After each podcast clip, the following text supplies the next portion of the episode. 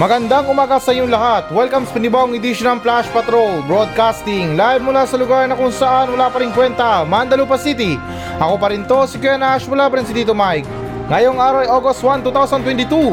At ngayon, para sa mga balita. Dating Pangulong Fidel Ramos, pumanaw na sa edad na 94. Mga eksperto, nagbabala sa mas maraming kaso ng monkeypox sa Pilipinas. Ilog sa Lucena, pagtatambak tuloy pa rin kahit ipinagbabawal. Ronald Bato, iginiit ang Court of the Last Resort, ay langit at hindi ICC. UP Diliman, may isang daan at limangpung sammas.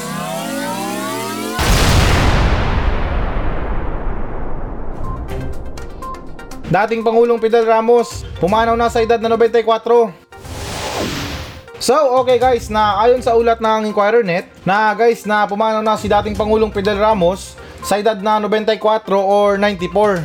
At dagdag pa rito na inulit ko lang, kinumpirma ng pamilya Ramos ang pagpanaw ng dating Pangulo noong linggo ng gabi ngunit hindi nagbibigay ng karagdagang detalye. At kalagip pa niya na ang pamilya Ramos ay labis na nalulungkot sa pag-anunsyo ng pagpanaw ni dating Pangulong Fidel Ramos, sabi ng pamilya sa isang opisyal na payag.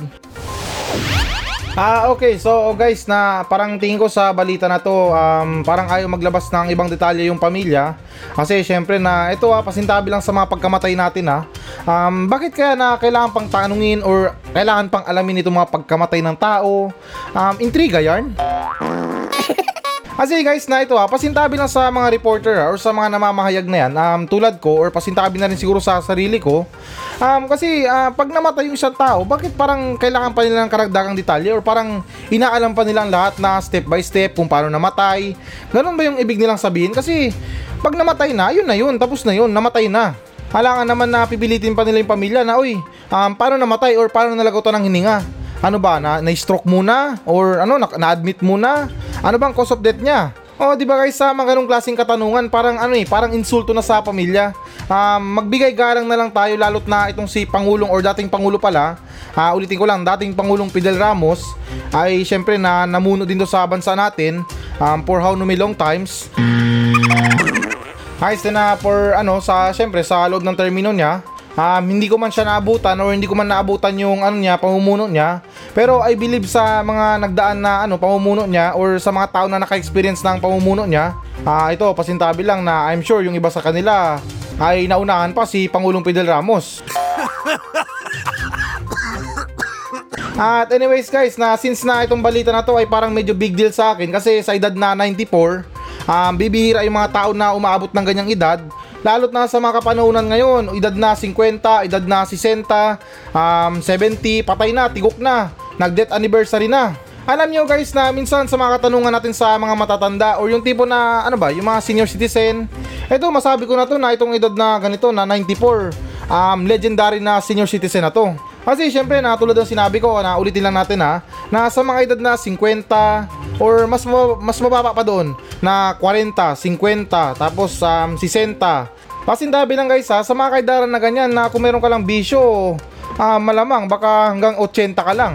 Swerte mo na dun or ano na, parang buenas ka na dun sa 80 na yun. Dahil tulad pa rin ng sinabi ko sa mga kaidaran natin ngayon, parang yung mga tao ang daling mamatay. Parang yung buhay nila naka-sale, naka 50% off. Pero anyways guys, na tulad ng sinabi ko, mabalik tayo dun sa ano, sa mga katanungan natin sa mga matatanda. Um, tulad ni ano sa kaidaran ni Pangulong or dating Pangulong Fidel Ramos na maganda magtanong din minsan-minsan na hindi lang tungkol sa ano, yan sa mga history ng Pilipinas, um, kasaysayan ng mundo, ano bang nangyari sa ano sa Pilipinas nung kapanahonan nila. Eto, ewan ko lang guys ha, kung madalas natin na tinatanong to or natatanong ba natin to sa mga matatanda. Um, syempre na ako, na-experience ko rin na magtanong sa matanda. Kahit na medyo magulo guys ha, na yung mga kadalasan na tinatanong ko sa matatanda, um, yung kapanahonan nyo ba, ano bang nangyari, ano bang Pilipinas?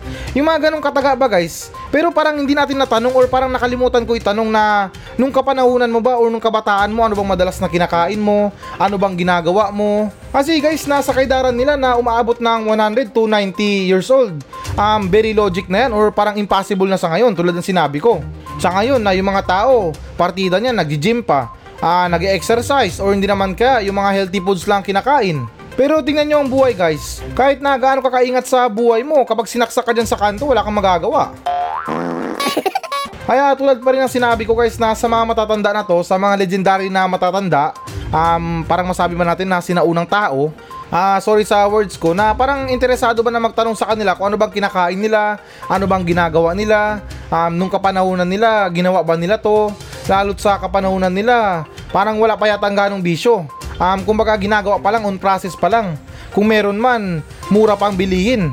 Madali silang makakabili. Kaya kung sa mga kaidaran nila, parang nakaka-amaze din minsan na malaman mo na 90 years old na, buhay pa rin or ma- masigla pa rin. Na syempre din sa kanyang klase na lagay or edad, um, sa mga pagpanaw nila, parang hindi na tayo magugulat kasi um, isipin natin, ay oo nga pala, matanda na pala siya. Parang ganun ba yung iniisip natin?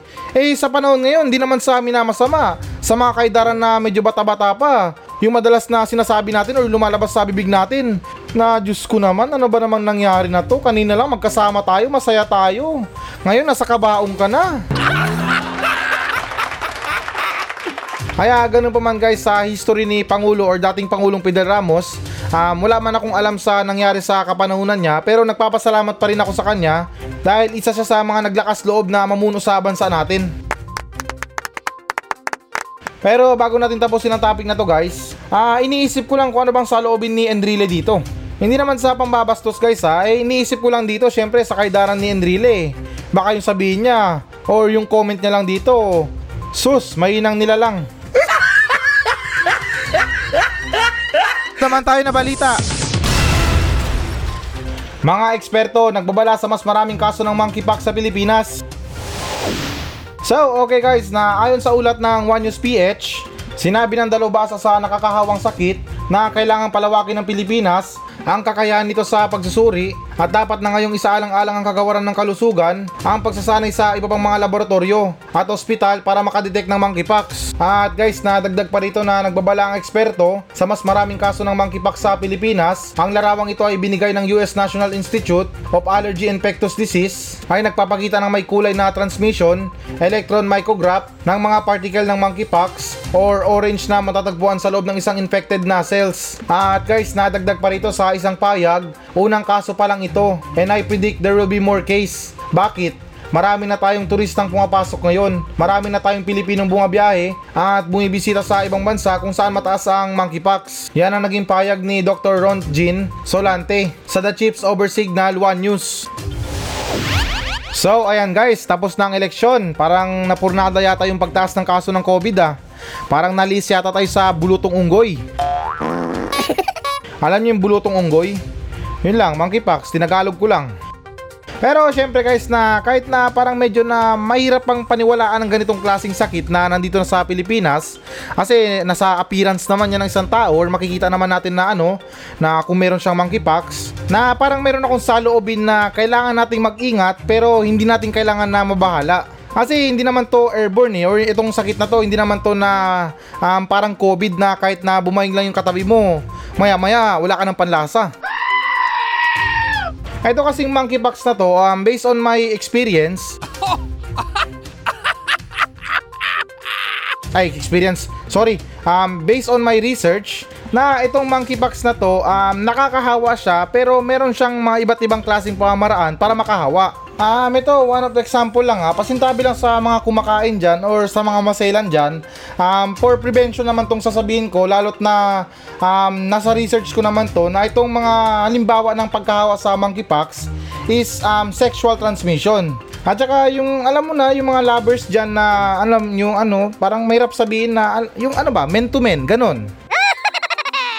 Kailangan kasing sabihin guys kasi may mga lumalabas din sa balita na binabalaan yung ano, yung um, pasintabi lang ha sa grupo ng LGBTQ na iwasan muna yung mga ano, yung madalas na ano, na ay nako, yung ginagawa nila. Seryoso yan guys na meron tayong balita dito na kung hindi kayo maniwala, um, ito basahin ko lang isa sa ano, isa sa mga nakalista sa balita ko na may title na LGBTQ community hinaharap ang monkeypox at ang stigma nito. Para maniwala kayo guys at hindi ako nag-iimbento na meron talagang lumabas sa balita na sa ulat ng Reporter World Um, kasi syempre na pro-LGBT naman ako, ayaw kong makasama ng damdamin sa mga kapatid natin na LGBT. Kaya ito na babasahin ko guys na ulitin ko lang ha sa ulat ng Reporter World na ang pagkalat ng monkeypox virus at ang paglaganap nito sa mga gay na lalaki ay nagdudulot ng malawakang takot, lumalagong galit at ilang hindi komportable na mga tanong para sa isang komunidad na napinsala pa rin ng mga unang taon ng epidemya ng HIV. Habang mayroon pa rin malawakang pagkalito sa publiko tungkol sa tiyak na kalikasan at pagkalat ng sakit na ito ay isang katotohanan na napakaraming mga pasyente ng monkeypox sa Estados Unidos ay kinikilala bilang LGBTQ at mga lalaki. So ayan guys, na cleared lang yung sarili ko dito ah, hindi ako nag-iimbento. Um, ayoko lang talaga makasama ng ano ng damdamin ng ibang tao diyan. Syempre sa ganitong pagbibintang na parang may lumalabas din talaga sa mga pag-aaral na um, syempre tamaan at tatamaan talaga. Pero um, saludo pa rin ako sa mga nagko-contribute na iniiwas-iwasan muna yung mga ano nila, yung mga contact nila, alam niyo na. Kasi siyempre na nakakatakot din na kung maghahawaan tayo ng monkeypox, hindi pa nga tayo tapos sa pandemya ng COVID, dadagdag na naman tong monkeypox na to. Nagmukha na nga tayong unggoy sa gobyerno, pagmumukain pa tayong literal na unggoy sa virus. Kaya konting ingat lang din guys sa mga kumakalat na bagong sakit tulad ng monkeypox. At guys, nadagdag ko na lang din na hindi rin porket na itong mga binabalita na to ay ito lang dapat na iniingatan natin or dito lang tayo dapat mag-ingat. Marami tayong dapat na pag-iingatan guys or dapat na iwasan. Tulad sa number 1 na hanggang ngayon na buhay na buhay pa rin yung virus na to na HIV, tapos um, COVID at yung next na monkeypox. At saka kasama ko na rin siguro yung mga sakit ng kaibigan natin na mahilig mangutang tapos hindi marunong magbayad. Yan, isa rin yan na dapat nating iwasan ng mga virus na ganyan. Naman tayo na balita. Ilog sa Lucena, pagtatambak tuloy pa rin kahit di pinagbabawal. So, okay guys, na ayon sa ulat ng ABS-CBN News, sa kabila ng inilabas ng Case and Disease Order ng Department of Environment and Natural Resources o DENR para ipatigil ang pagtatambak sa isang ilog na balak gawing resort sa Lucena City, pero tuloy pa rin ang operasyon ng may-ari ng proyekto nito. At dagdag pa rito na nauna nang inutusan ng DNR ang Mines and Geoscience Bureau Calabar Zone na ipatigil ang proyekto matapos na matuklasan na walang permit ang ginagawa sa bahagi ng Dumaca River na sakop ng barangay Gulang-Gulang Lucena City. At base sa ginawang investigasyon ng DNR, balak i-divert ng kontraktor ng proyekto ang dinadaan ng tubig sa kabilang pampang. Ang bahagi ng ilog na may 30 metrong lapad ay sumakop umano sa lupang pag-aari ng isang negosyante. Sinabi rin ng DNR na may paglabag dito dahil ang ginagawa ng mga trabahador ay illegal na quarrying sa ilog. At ayon sa DNR, ang anumang paghahakot ng mga mineral katulad ng bato, buhangin at iba pang mula sa mga ilog ay paglabag sa Republic Act number 7942 o Philippines Mining Act of 1995. At ayon din sa lokal na pamahalaan ng Lucena, wala silang ibinigay na permit para sa pagtatayo ng resort at sa halip ay fencing, permit lamang ini-apply sa kanila ng negosyante. Um, okay guys, so ito na medyo mahabang talakayan to. Um, iksiyan na lang natin para hindi mahaba. Kasi guys, na unang-una sa lahat ha, ano ba ang kinalaman ng mga permit na yan sa pagtatayo ng mga proyekto na yan? Kasi sabihin na natin na may, may permit sila or may karapatan sila na magtayo ng ano, um, ng resort nila. Um, sa kagubatan man yan or sa anumang lugar. Pero imagine nyo na lang guys na itong mundo natin o itong mga, itong bansa natin, na litan na lang natin. Um, tulad ng sinabi ko na itong bansa natin. Ano to eh, kagubatan to dati um, puro kabundukan, um, puro natural resources ang nandito. Pero tingnan niyo ang paligid guys. Um, puro building, puro mga establishmento or puro mga ano mga semento na. Yung mga dating lupa ginawa ng semento. Yung mga dating bundok na dating matayog, ngayon wala na. Puro flat na. So, para malinaw guys, na yung ibig ko lang sabihin dito, ano bang kinalaman ng permit na yan guys kung sa mga pagtatayo ng proyekto, eh papel lang naman yan. Hindi naman sa kinakampihan ng mga negosyante, pero pag sa mga negosyante, gusto nyo may permit. Pero kung sa mga gobyerno, pag gusto tayuan ng establishmento yung isang lugar, walang magagawa yung mga tao.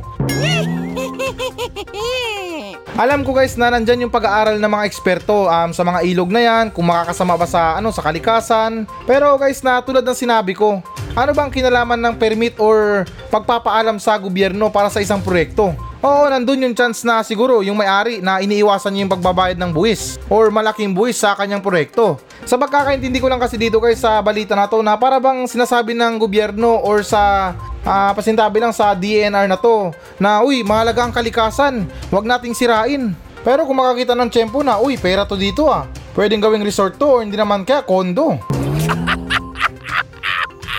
Eto guys na by this time na maging ano tayo, maging mulat tayo sa katotohanan. um, alam ko nirerespeto ko yung mga batas natin. Um, kailangan natin humingi ng permiso sa ano sa LGU man yan or sa gobyerno. Pero guys na kung papel lang naman or kapirasong papel lang naman ang kinakailangan natin, at syempre para sa lokal na gobyerno, konting money-money, um, para sa konting project-project, eh wala rin itong pinagkaiba sa pagkasira ng kalikasan natin. Dahil kung totoo na meron tayong malasakit sa kalikasan natin, hindi natin papayagan na masira yung kalikasan natin. Ilan sa kabundukan sa Pilipinas patag na patag na dahil sa tinatawag nilang living status na parang ewan ko ba dyan na modernisasyon bang tawag dyan. Pagdating sa pagkakaroon ng proyekto para sa pabahay sa mga tao na walang bahay or yung mga pulubi na yan, mga pamilya nakatira sa labas, hindi matulungan. Pero pagdating sa mga negosyo na yan, yung mga resort na yan, meron kayong balak or meron kayong magandang future. Kaya sa balita na to guys na ewan ko lang kung anong masasabi ni paring Jonel dito na shoutout sa kanya na tiga Lucena siya. Um, long time listener ko yan ng Flash Patrol. Malaking shoutout sa dyan sa Lucena. At stay live and long live.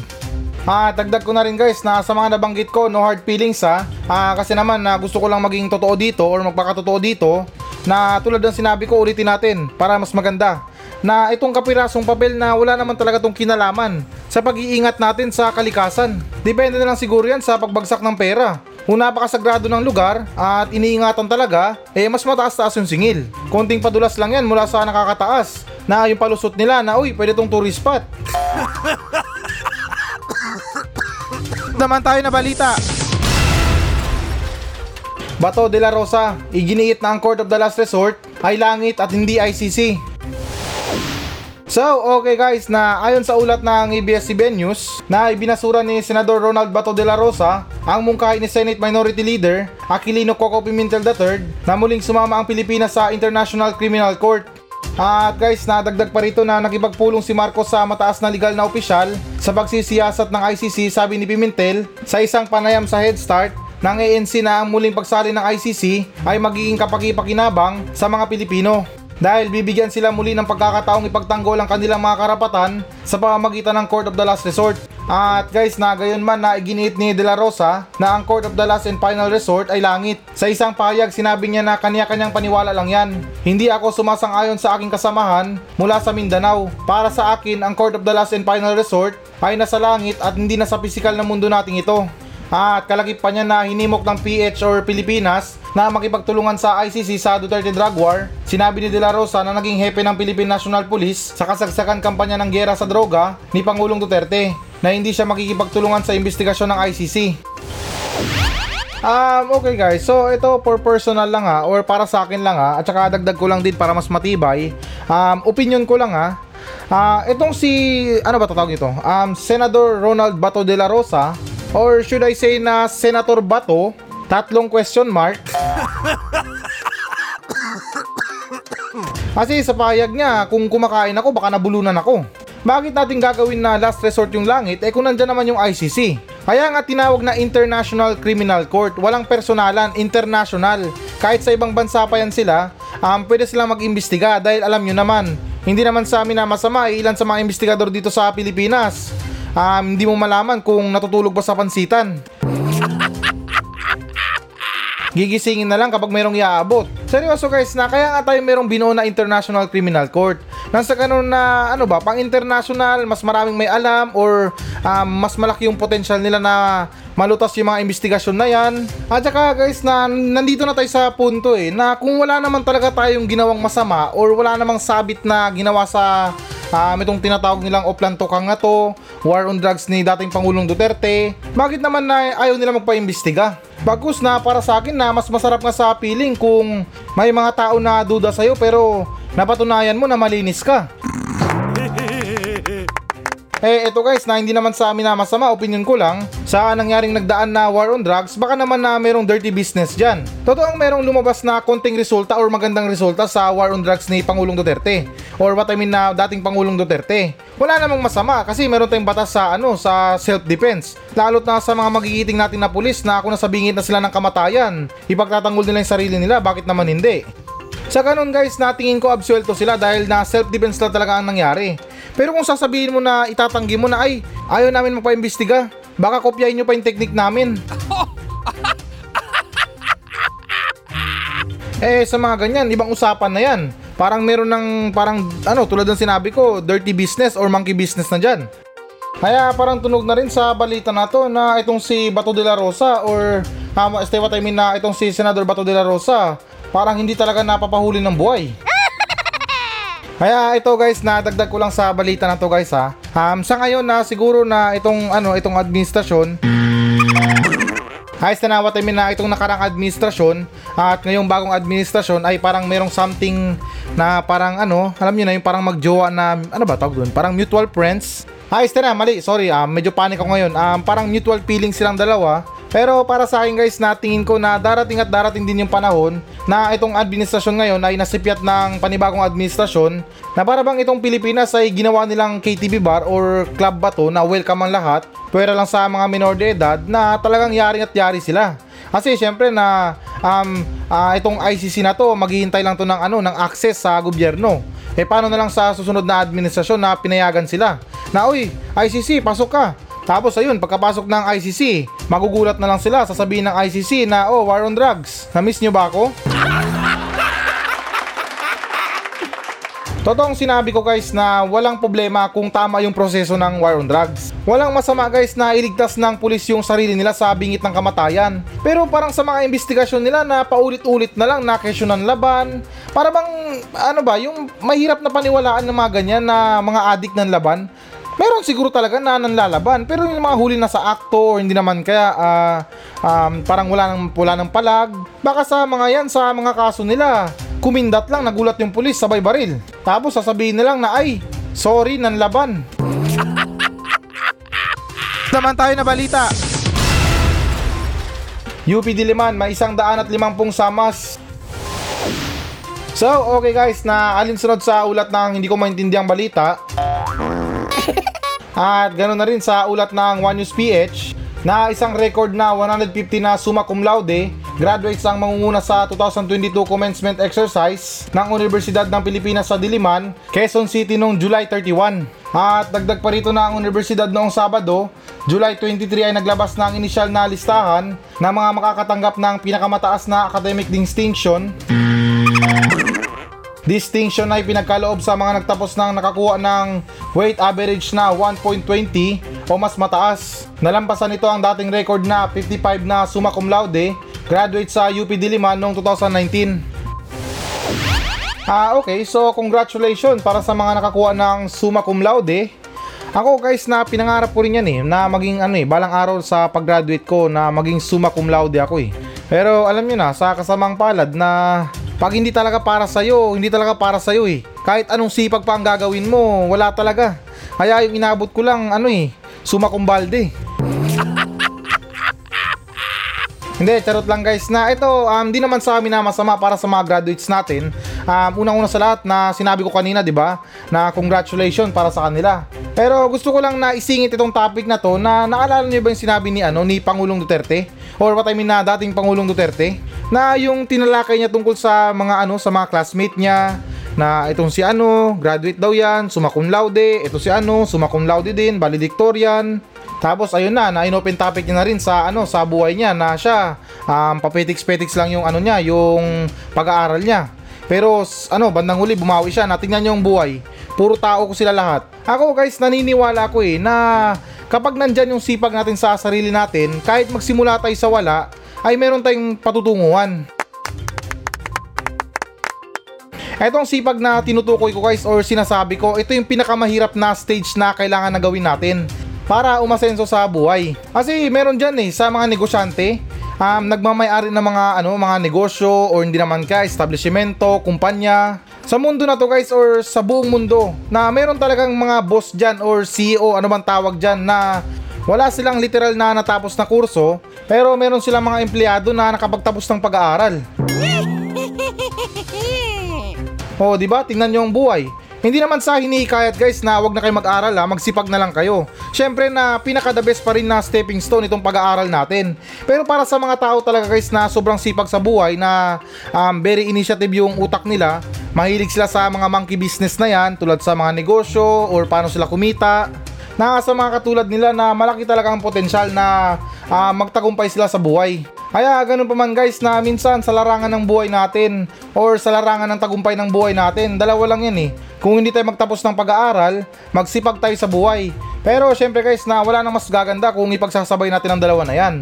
Na nakapagtapos ka na ng pag-aaral at nagsisipag ka pa sa buhay. Nung una guys sa pagbasa ko ng title ng balita na to na wala akong naintindihan na ano bang ibig sabihin ng sammas. Kaya parang nung binasa ko yung balita ay ibig sabihin pala na summa cum laude. At saka oo nga pala guys, nahabol ko lang ha, sa mga pag-aaral natin na dahan-dahan lang tayo. Relax lang or slow down lang. Huwag natin pilitin na maging matalino tayo dahil kung anong kaya ng utak natin hanggang doon na lang yun. Kung sa mga kagamitan nga, sa mga makina na yan kapag sobrang gamit, sumasabog or nag-overheat. Ito pa kaya sa mga utak natin na pagkanipis-nipis lang at saka pagkaliit-liit lang? Yung saktong knowledge lang guys na wag natin pilitin na maging matalino kasi minsan pag sumusobrang talino ng isang tao nagmumukha siyang tanga. Kaya dapat sakto lang guys na kung ano ba, kung ano lang kaya ng utak natin as long na meron tayong ano, meron tayong alam or meron tayong natutunan, sapat na 'yun. Hindi natin kailangan na humigit pa. Ika pa nga sa mga pilosopong kasabihan, 75 lang yung passing grade, anin pa yung sobra. So, ayan guys, na ito na ang pinakahihintay nyo. Magbabasa na tayo ng audience mail. Ah, mula pa rin to sa mga nagmensahe sa atin sa Facebook page ng Flash Patrol. At kamusta mga tropa peeps? Sa mga puyat dyan, congratulations. Unang puyat na naman sa buwan ng August. Ayan, congratulations para talaga sa mga mahilig magpuyat dyan. Um, konting kembot pa, St. Peter na. Hindi, charot lang guys na syempre na dahan-dahan din tayo sa mga pagpupuyat na yan Lalot na yung mga kausap natin sa gabi ay wala namang label Sayang yung puyat eh Pinagpupuyatan mo siya, wala namang kayong label At okay na ganun pa man, dito naman tayo sa unang nagmensahe sa atin na walang iba na unstoppable sa pakikinig ng Flash Patrol na si paring Joaquin Pintado. Ito ang sinabi niya guys na magandang lunes paring Nash. May katanungan lang po ako sa iyo. Bakit po hindi masyadong maintindihan ang sulat o reseta ng mga doktor? Yun lang paring Nash. Stay safe sa ating lahat mula dito sa Bigan City. Always nakikinig ng Magic FM. Huwag kang mag-alala paring Nash. Buhay pa naman ako. Ay, oo nga pala, paring Joaquin Pintado. O pala, pasensya na. Akala ko natabunan ka na ng lupa dyan. Hindi, charot lang. Na yung tungkol naman sa katanungan mo paring Joaquin Pintado na kung bakit na um, hindi masyado maintindihan ng mga sulat o reseta ng mga doktor, ay buti ka pa, nasabi mo or nagawa mo pang sabihin na hindi gaano o hindi masyado. Sa akin kasi na wala talaga akong maintindihan. Um, pero ito, meron akong ano, small na explanation dyan. Ah, opinion ko lang naman pero hindi ako sigurado kung yun ba talaga ang dahilan. Kasi ganito yan ha, sa mga bawat reseta ng mga doktor, parang meron yan silang ginagawang code sa mga reseta nila para hindi magaya ng mga tao or mga normal na tao. Lalot na minsan yung mga nire-reseta nila bawal sa mga tao or bawal sa mga simpleng bilihan lang sa mga butika na alam niyo naman dati na uh, merong mga droga na nakaka ano nakakahay na binibili sa butika na ginagamit na pang medical pero instead na ano um, bilhin ng mga normal na tao eh ginawa nila um, para sa mga doktor lang yon or kailangan ng reseta ng mga doktor. Imagine mo na lang na merong reseta sa na kunwari paracetamol ang dali lang kaya gayahin yung ano, yung sulat na paracetamol. Kaya isa sa mga iniisip ko na kung bakit na ginawa nila yung ganyang klaseng code. Etong sinasabi kong code para sa akin lang to ha. Ewan ko lang talaga kung meron pang ibang explanation diyan. Kasi sa iba na may narinig din ako na sinasabi nila um, tamad daw yung mga doktor, tamad magsulat, sa sobrang busy. Eh ako sa totoo lang, nung una kong kita sa reseta ng doktor or what I mean sa sulat ng doktor, akala ko Arabiano yun. Kaya ayun lang na paring Joaquin Pintado na sana naliwanagan ka sa munting explanation ko kahit na para akong tanga dito. At oo nga pala na paring Joaquin na masaya ako na naging ligtas ka pa rin sa kabila ng paglindol. Kahit na parati mo sinasabi sa akin na stay safe and God bless, um, ibabalik ko lang sa iyo itong sinasabi mo na paring Joaquin Pintado, kung nasaan ka man ay stay safe and God bless. Aww. At ganun din kay paring Jonel ng Lucena. Um, bukas na natin babasahin yung mensahe mo sa akin paring Jonel. Reserve na lang natin to para bukas dahil mukhang interesting yung mensahe mo sa akin. Paborito ko yan tungkol sa mga drug test.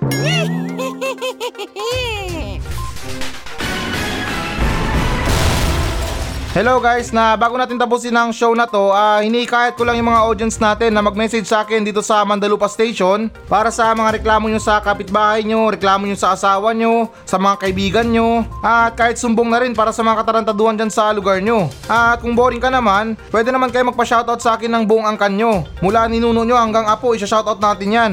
Kaya guys, na ano pang iniintay nyo? Magmensahe na kayo dito sa Facebook page ng Flash Patrol at nakakaasa kayo na walang minti sa mga pa-shoutout nyo. Paki-like na rin ang Facebook page ng Flash Patrol. Maawa na kayo, desperado na ako sa buhay. Kaya ulitin ko, para sa mga reklamo sa buhay, reklamo sa kapitbahay, reklamo sa mga tao, ay huwag kayong maya na magmensahe sa akin sa Facebook page ng Flash Patrol dahil actionan natin yan ng makabuluhang kalukuhan.